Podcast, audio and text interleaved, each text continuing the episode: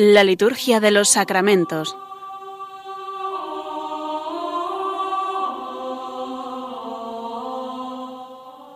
Con el Padre Juan Manuel Sierra.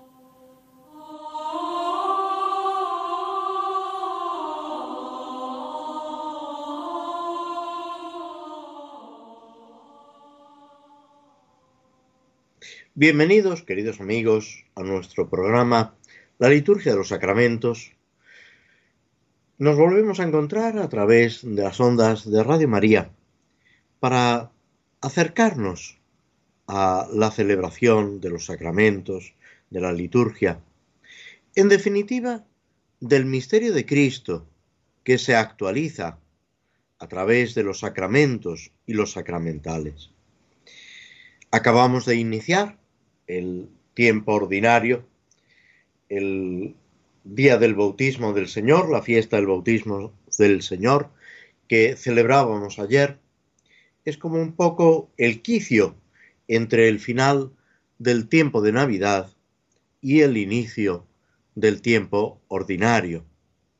Esta fiesta con la que de alguna manera se celebra el comienzo del ministerio apostólico, de la predicación, de la vida pública de Jesucristo, nos sirve también para dar paso a estas semanas que están marcadas por el conocimiento, por el seguimiento de Cristo.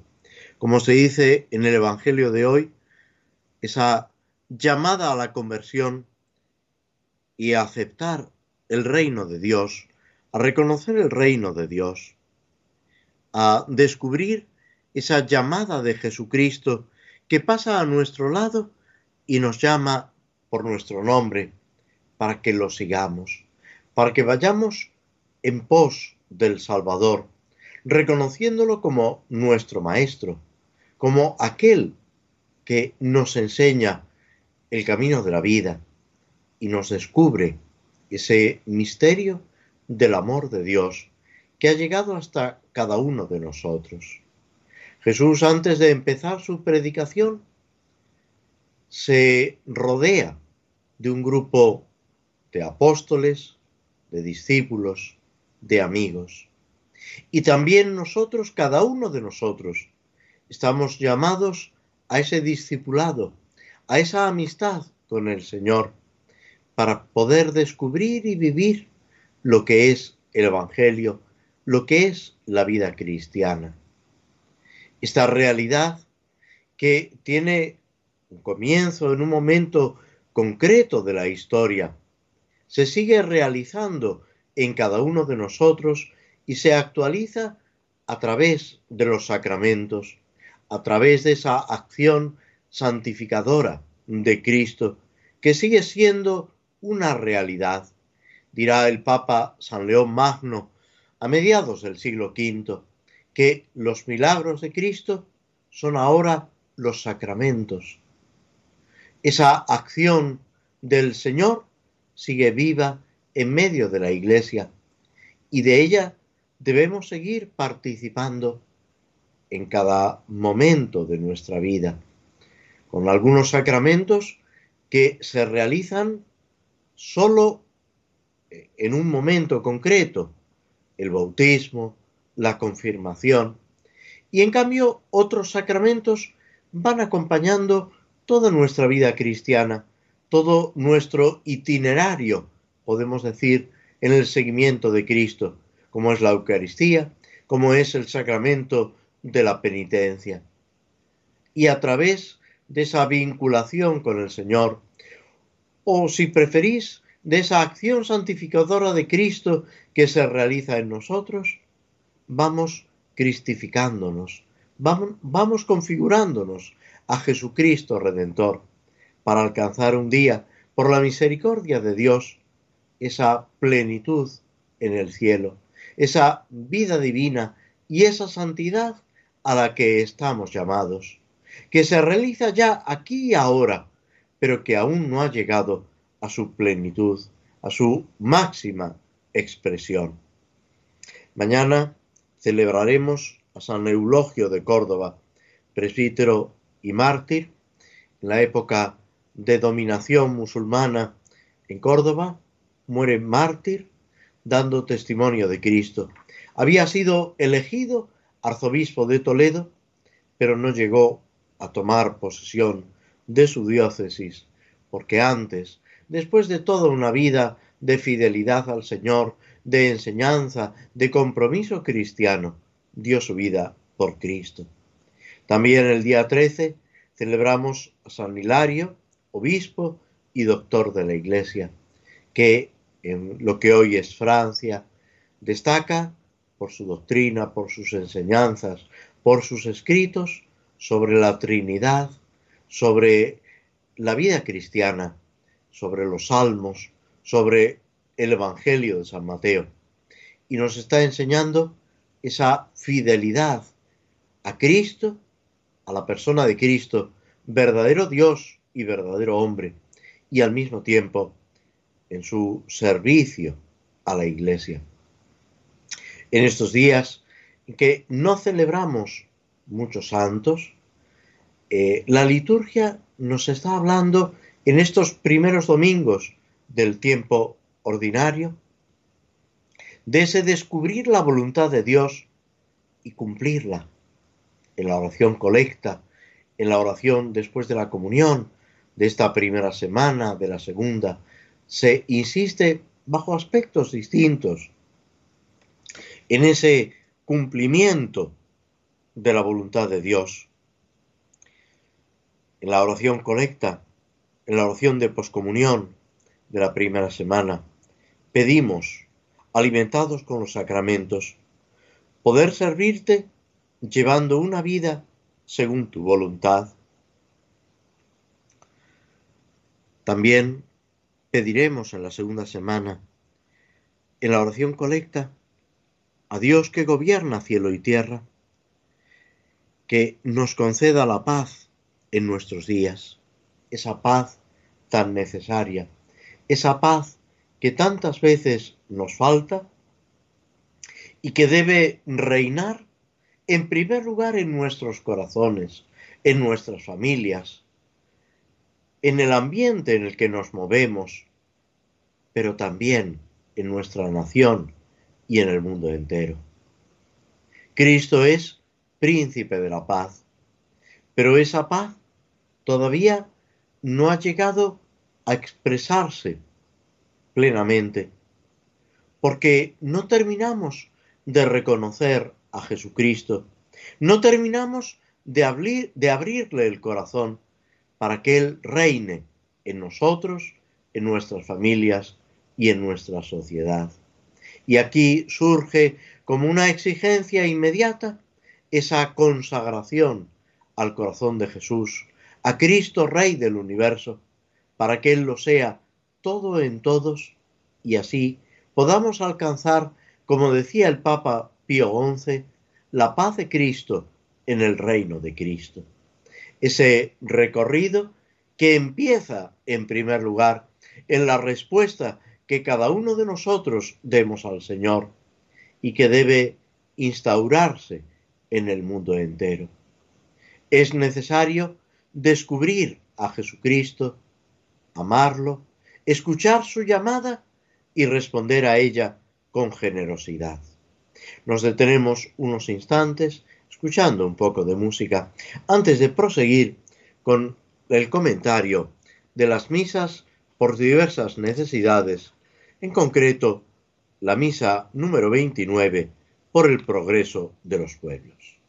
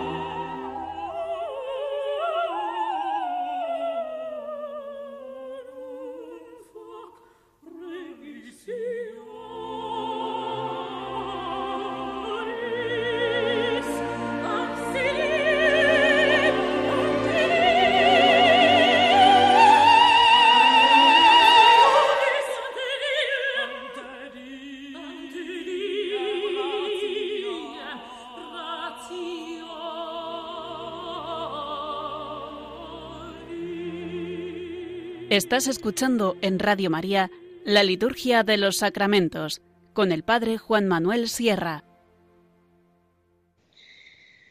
Habíamos llegado en nuestro comentario de las misas y oraciones por diversas necesidades del misal romano al formulario número 29 por el progreso de los pueblos y habíamos comentado ya la antífona de entrada y la oración colecta. Llegamos, por lo tanto, a la oración sobre las ofrendas. Se trata de una oración relativamente amplia para lo que son las oraciones sobre las ofrendas, que comienza con una petición dirigida a Dios. Escucha, misericordioso, las súplicas de los que te invocan. Es significativa esa apelación al Señor, a Dios misericordioso. Es la misericordia de Dios lo que estamos invocando. Ahora que hemos colocado sobre el altar el pan y el vino para que se transformen en el cuerpo y en la sangre de Cristo a través de la plegaria eucarística, concretamente de las palabras de la institución de la Eucaristía como popularmente lo llamamos, la consagración. Esa misericordia de Dios que se hace patente en los sacramentos, pero también en esa acción de Dios en nosotros, en nuestros corazones y en la sociedad entera.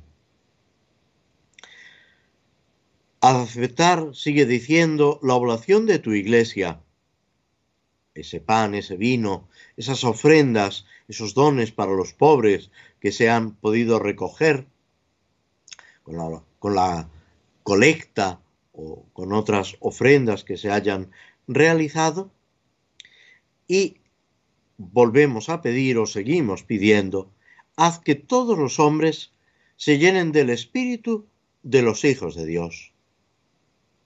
¿Qué significa esto? Que todos vivamos esa filiación divina. En realidad, hijos de Dios comenzamos a ser por el bautismo, es verdad, pero todos, todos los hombres, toda la humanidad está llamada a ser hijo de Dios, a vivir esa filiación. Ya en el libro del Génesis, cuando se narra la creación del hombre y de la mujer, se habla de que son imagen y semejanza de Dios y se subraya esa igual dignidad del hombre y de la mujer formados de un solo cuerpo. Esa imagen y semejanza que sobre todo en los padres griegos, en los padres del siglo III y del siglo IV, se insiste eh, sobre todo que esa imagen y semejanza es el fundamento de la dignidad del ser humano. Hoy se habla mucho de la dignidad de la persona humana, pero a veces no se cae en la cuenta del fundamento de esa dignidad. Para el creyente, para aquel que reconoce a Dios como creador. Ese fundamento no está en acuerdos humanos, no está en una armonía universal que podrá ser muy positiva, sino en esa conexión con Dios mismo, en esa semejanza y en esa imagen de Dios que se encuentra en el hombre creado. San Ireneo, a finales del siglo II, insistiendo en todo esto, dice que la gloria de Dios es el hombre creado. Y al mismo tiempo, cada uno de nosotros debemos vivir en esa glorificación a Dios, en esa alabanza, en ese reconocimiento, en ese diálogo de amor que también se subraya tanto en el Génesis como en los libros sapienciales. Ese convivir con Dios. Se dice que Dios bajaba a pasear con los hijos de los hombres. Está expresando de una forma, si queréis, muy coloquial, muy humana, esa cercanía que existe entre el hombre y Dios, esa cercanía que va a quedar rota, interrumpida por el pecado, pero que a pesar de todo, Dios se empeña en eh, restaurar esos lazos. Y a través de toda la historia de la salvación nos encontramos con ese salir Dios al encuentro del hombre, o como le gustaba repetir a Juan Pablo II, a San Juan Pablo II, en la religión cristiana, no es tanto el hombre que busca a Dios, cuanto Dios que busca al hombre.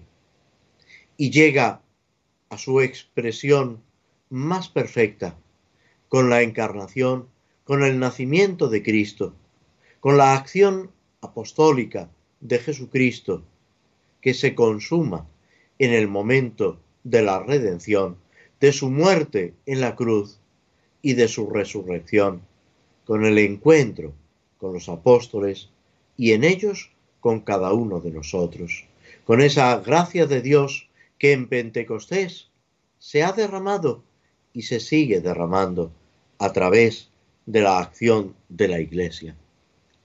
Este vivir la filiación divina, el ser hijos de Dios, es a lo que estamos llamados todos, absolutamente todos. Y este ser hijos de Dios supone, lógicamente, una fraternidad, una vinculación a Cristo, un progreso en lo natural y en lo sobrenatural. De manera, sigue diciendo la oración, que superadas las desigualdades por el amor, se forme en tu paz la familia de los pueblos. Es la misa por el progreso de los pueblos. ¿Cómo se consigue ese progreso? A través del amor.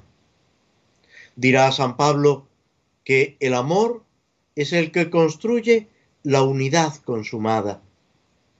Jesús le pide a los apóstoles, a los discípulos, que se distingan precisamente por la caridad, que sea el signo que los identifica. Y en los hechos de los apóstoles se señala también en los comienzos de la iglesia como esa caridad, ese amor mutuo era lo que asombraba a los que no eran cristianos y lo que distinguía a aquellos que compartían la misma fe. Al crecer la Iglesia, tenemos el peligro de que se debilite, se enfríe esa caridad. El Apocalipsis, en esas exhortaciones a las distintas iglesias, pide que se vuelva al amor primero, a esa caridad, a ese entusiasmo en el amor a Dios y al prójimo, que debe ser lo que nos distingue como cristianos y lo que hace posible también nuestra misma vida cristiana. Y así, si somos capaces de vivirlo en familia, unidos los unos a los otros, poco a poco iremos provocando la transformación de la sociedad que no se puede hacer desde fuera, con decretos, con normas, con enfrentamientos, sino viviendo en el amor, viviendo en la caridad, dando testimonio de la realidad, de la presencia de Cristo en nuestros corazones y al mismo tiempo con nuestra actividad, con obras y palabras, anunciándolo y proclamándolo en medio del mundo. Y así en el momento en que esta, esta realidad la vivan las familias, la, vivan los ambientes en los que nos movemos, las naciones y los pueblos también se irán iluminando y transformando. Es así como se alcanza el verdadero, el auténtico progreso de los pueblos. Podemos decir y el único verdadero progreso, que no radica en los bienes materiales, que no radica en los avances técnicos, por muy buenos que sean, sino en la verdadera caridad, en ese llegar a compartirlo todo desde la vinculación a Jesucristo. Lo que el Papa Pío XI en su encíclica Quas Primas sobre la realeza de Cristo está pidiendo que se realice en el reino de Cristo esa paz de Cristo, esa armonía. Esa paz que vemos tan amenazada en nuestra sociedad, en el mundo entero. ¿Cómo podemos luchar por la paz? En primer lugar, reconociendo al príncipe de la paz, aceptando ese amor de Jesucristo, haciendo paz en nuestro corazón y comunicándola, en primer lugar, a los que están a nuestro lado. Muchas veces nos empeñamos en conseguir para las naciones, para los que están lejos esa paz, y sin embargo nosotros vivimos sumergidos en el conflicto, en el enfrentamiento, en el odio. Y así ninguna construcción es sólida. Empecemos por nosotros mismos, por nuestro corazón, por nuestra propia vida, por la forma en que nos relacionamos con las personas que nos rodean, con esa cordialidad, con esa amabilidad que el Señor nos pide, que San Pablo enseña y exige, podemos decir, para los cristianos. Y así, poco a poco, se irá contagiando la alegría, la paz, la armonía del reino de Cristo. Jesús en el Evangelio nos dice que el que no está contra nosotros está a favor nuestro con qué facilidad nos enfrentamos, incluso interiormente, en nuestros pensamientos, en nuestros sentimientos, con las personas que nos rodean. Y precisamente tenemos que buscar lo contrario, esa armonía, esa docilidad, esa paz, con todo y con todos. Huir de la crítica, de la murmuración, del enfrentamiento, tener esa disposición de acogida, de respeto, de verdadero cariño, incluso en los detalles más insignificantes. Tener esa disposición de ánimo para verlo todo desde el Señor, para disfrutar y descubrir que todo es un regalo, un regalo maravilloso de Dios que nos ama y que ama también a los que están a nuestro lado y que nos invita a compartir lo poco o lo mucho que tengamos, abriendo nuestro corazón a Dios en primer lugar y no digo en segundo lugar, sino dentro de este primer lugar también a nuestros hermanos. Cuando a Jesús le preguntan cuál es el mandamiento primero y principal de la ley, responde, amarás al Señor tu Dios con toda tu alma, con todo tu corazón con todo tu ser, y al prójimo como a ti mismo. Y al final de su vida, en ese discurso de despedida con los apóstoles, antes de sufrir la pasión, les pide, amaos los unos a los otros, como yo os he amado. Un mandamiento nuevo os doy, que os améis unos a otros. Esa será la señal de que sois discípulos míos. Y eso es lo que estamos llamados a vivir también hoy, ahora, en este momento, en las circunstancias concretas en las que nos encontramos cada uno de nosotros. Es muy fácil decir, si fuera otra la situación, si las personas que me rodearan fueran de distinta manera, pero todo eso es un engaño, una falsedad, porque el mandato de Cristo no ha perdido nada de su valor, de su vigor, de su actualidad. Y el Señor quiere que amemos aquí y ahora, en las circunstancias concretas en las que nos sitúa, que esas son las circunstancias en las que a ti y a mí nos llama a la santidad, nos llama a vivir esa armonía, esa fuerza del Evangelio y a construir el reino de Dios, no en una situación hipotética, irreal, podemos decir, y que nunca se va a verificar, sino aquí y ahora, donde quiera que me encuentre, sabiendo además que nunca me va a faltar la gracia de Dios, la fuerza del Señor para afrontar las dificultades, las situaciones concretas en las que me encuentro. El Señor me acompaña, el Señor camina a mi lado y, como se repite tantas veces en los salmos, no va a permitir que desfallezca si yo reconozco su presencia e intento responder con mis pocas fuerzas a la generosidad de su llamada y de su gracia en mí.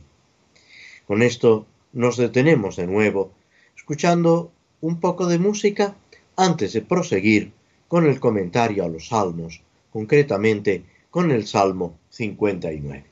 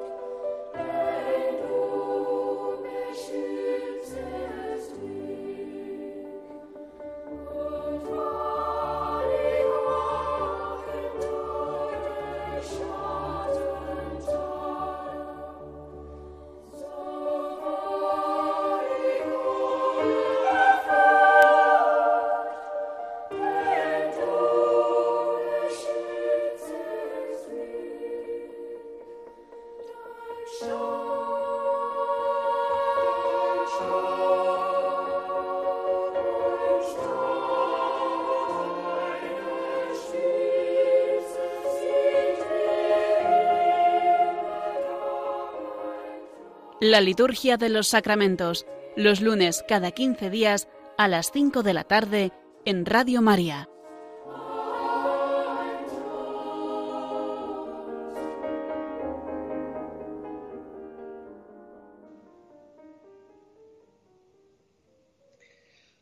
Comenzamos nuestro comentario del Salmo 59, 60, según la numeración hebrea.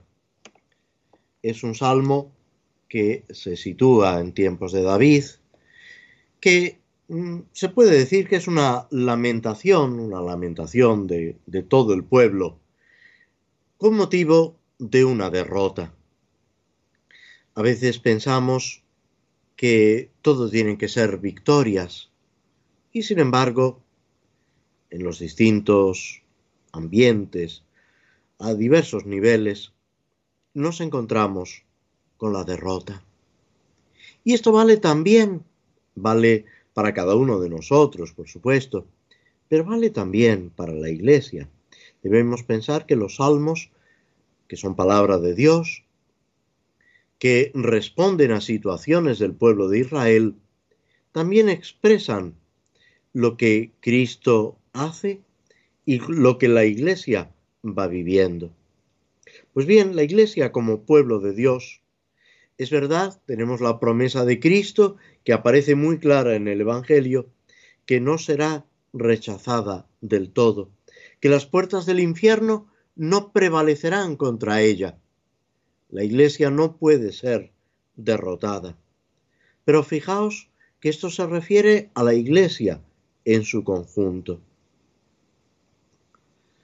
Parte de su tierra, de sus fieles, sufren desastres y derrotas.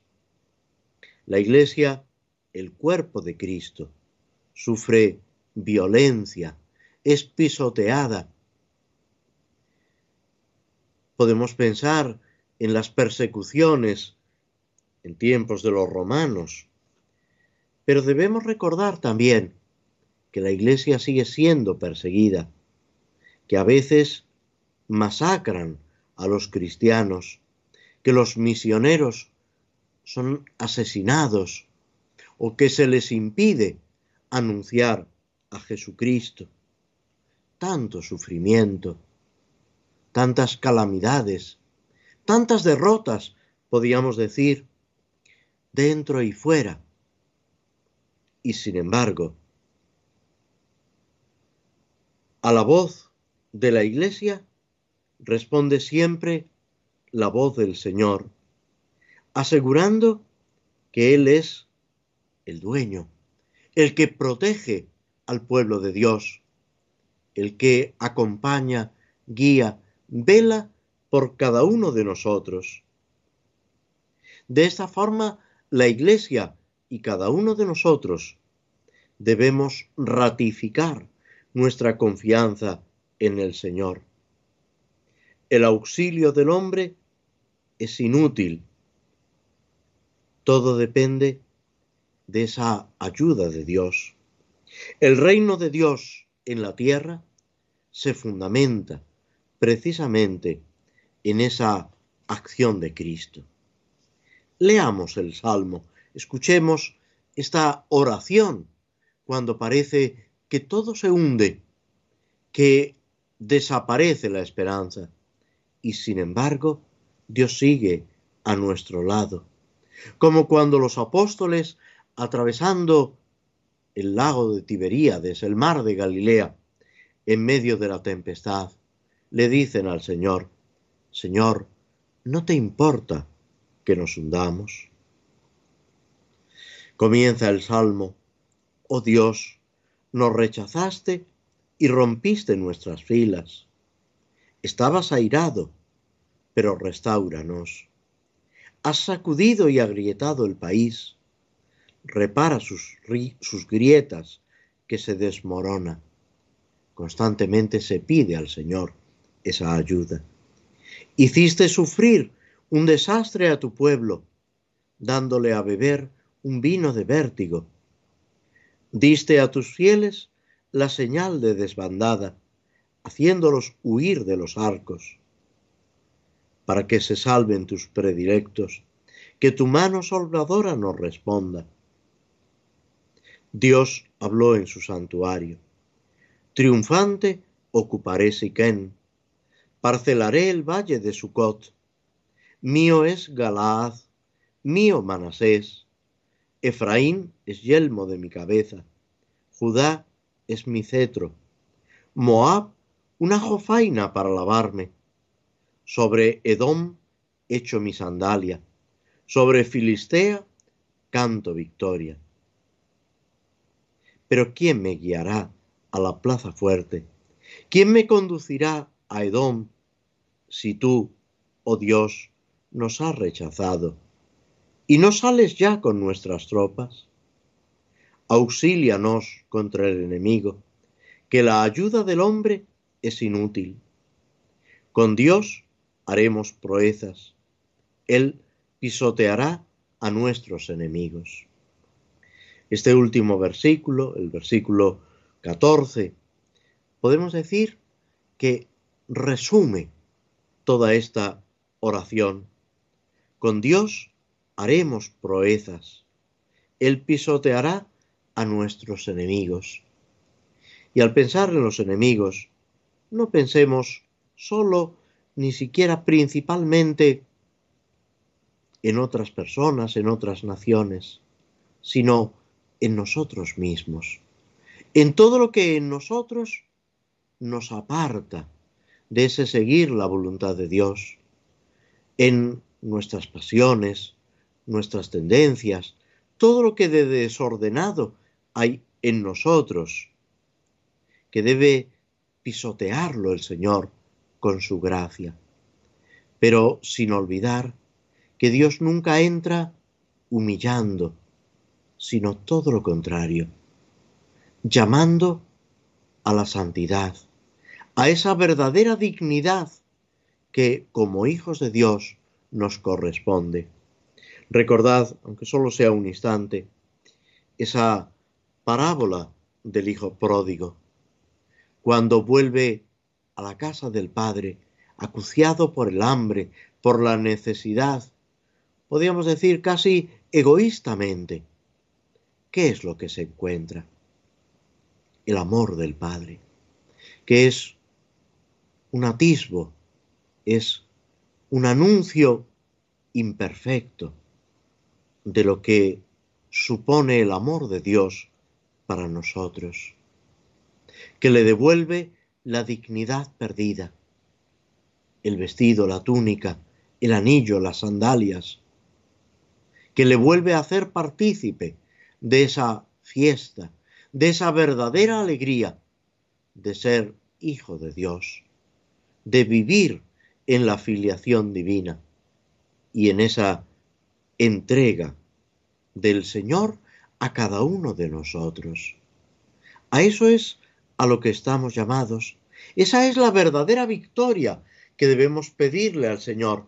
Esa es la dominación de esa tierra prometida que el Señor quiere darnos a cada uno de nosotros. Este salmo, atribuido a David, nos va marcando esa situación histórica de derrota del pueblo de Israel y sin embargo, esa victoria del Señor. El Salmo podemos dividirlo en tres partes. Una primera parte de lamentación por la derrota, pero al mismo tiempo encerrando, como decíamos, esa petición, restauranos repara sus grietas. Que tu mano salvadora nos responda. Después, una segunda parte, una especie de oráculo divino a modo de respuesta a la oración. Dios habló en su santuario. Es ese proclamar la victoria de Dios que aún no vemos, pero que se realizará y que debe alimentar nuestra esperanza. Y por último, esa tercera parte, que expresa esos sentimientos de confianza y de victoria por la palabra que el Señor nos ha dado. Y fijaos, nosotros no tenemos ya solo esa palabra, sino que tenemos la palabra, que es Cristo mismo, que es nuestro Redentor, que nos acompaña, que camina delante de nosotros para hacernos partícipes de la vida divina. De nuevo, nos detenemos escuchando un poco de música de la banda sonora del Señor de los Anillos, esta obra de Tolkien, antes de proseguir, de terminar nuestro programa con el comentario de esta novela.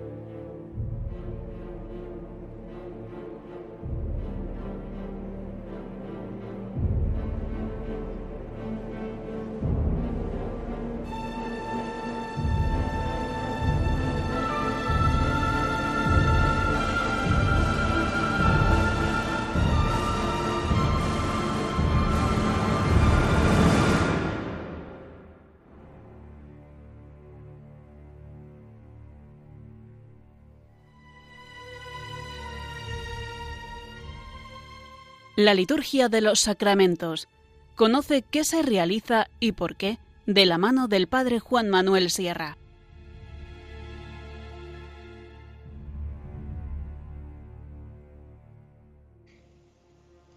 En nuestro comentario de El Señor de los Anillos, en esta novela de Tolkien, habíamos llegado con Frodo, el protagonista, y lo que se llama la Compañía del Anillo, este grupo que acompaña a Frodo, que han sido elegidos para ayudarle en su misión de destruir el anillo, los que quedan, porque ya Gandalf el mago ha caído en las oscuridades de Moria, intentando y de hecho salvando al resto de la compañía.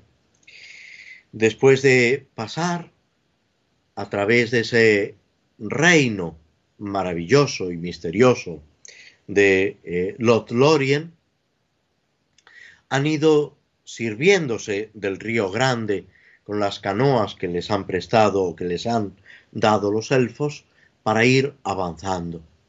Pero en el camino han llegado a unos rápidos que no pueden eh, eh, atravesar con las barcas. En ese momento han sido atacados por las flechas de los orcos y mm, casi milagrosamente han conseguido escapar indemnes sin sufrir daño alguno. Ahora han descubierto un camino, un antiguo camino, que a través de la costa derecha del río permite, eh, digamos, eh, sortear esos rápidos, esos desfiladeros. Y deciden llevar las barcas y el equipaje, digamos, por ese camino para poder retomar después el curso del río. Esto es un trabajo duro que afrontan con decisión el peso más fuerte, podemos decir, les corresponde a Aragón y a Boromir, que por su constitución son los más fuertes de la compañía, aunque todos deben colaborar. Se lleva a cabo y también de aquí debemos sacar una enseñanza. Cuando un camino se cierra, se abre otro. Es importante descubrirlo, afrontarlo, servirnos de la colaboración de unos y de otros, pero sin caer nunca en el desánimo, viviendo cada momento, viviendo esa realidad que tenemos que afrontar y que tenemos que recorrer. Ellos van sorteando las dificultades según se presentan, pero sin desanimarse, apoyándose mutuamente. Después, el río, cuando después de atravesar ese sendero vuelven al cauce del río Grande, continúa arrastrándolos, llevándolos de una forma más cómoda. También en nuestra vida hay momentos que son, podemos decir, hablando humanamente, de mayor facilidad y momentos de mayor dificultad. Pero en unos y en otros el Señor está ayudándonos y sosteniéndonos.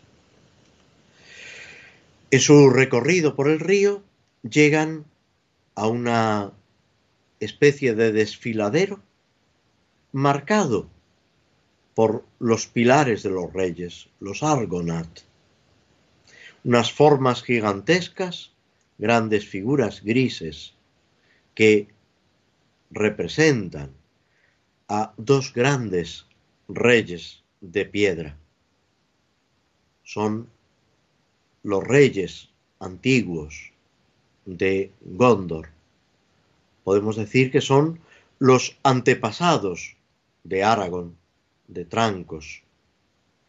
Y él los saluda, podemos decir, con toda alegría, mientras que los demás quedan impresionados por el poder, por la majestad que muestran estos guardianes silenciosos del reino, un reino, el reino de Númenor, que ha desaparecido hace tiempo.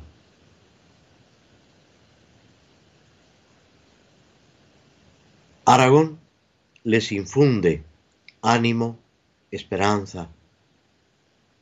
Desea proseguir ese viaje por encima de todo. Después de atravesar estos desfiladeros, vuelven a descansar para pasar la noche en un remanso en los prados de Pat Gallner. Y ahí es donde va a tener lugar un hecho, digamos, trágico. En estos prados de Pat Gallner es donde pasan la noche. Pero sin embargo, Aragón se va sintiendo más y más intranquilo. Y llega un momento que, aunque no le corresponde hacer la guardia, vigilar durante la noche, se levanta y Frodo le pregunta que por qué se ha levantado.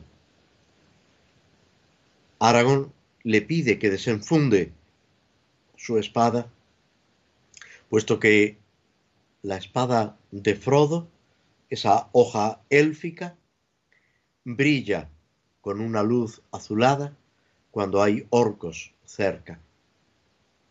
Frodo desenfunda la hoja élfica y, y ve con terror que los filos brillan débilmente en, la noche. Hay orcos, aunque sin embargo todo parece apuntar que no están demasiado cerca. Llega la mañana y Frodo, lo mismo que sus compañeros, son convocados por Aragorn a una reunión. Ha llegado el día de la elección. Tienen que decidir qué camino van a seguir. Y la responsabilidad recae sobre Frodo como portador del anillo. Es el momento de hacer una elección que puede ser favorable o que puede ser desastrosa. Y en ese momento, cuando le están pidiendo a Frodo que decida, él pide un poco de tiempo para reflexionar, para analizar. Dadme una hora, dejadme solo y hablaré. Es necesario en los momentos de nuestras decisiones aclarar las ideas. Para el cristiano, descubrir esa voluntad de Dios para que nuestra decisión sea acertada. Y aquí nos detenemos para proseguir, si Dios quiere, dentro de dos semanas con nuestro programa. Os agradecemos a todos vuestra presencia, vuestra compañía a través de las ondas de Radio María y os deseamos a todos una santa y feliz tarde y un fructífero tiempo ordinario. Muchas gracias y hasta dentro de dos semanas, si Dios quiere.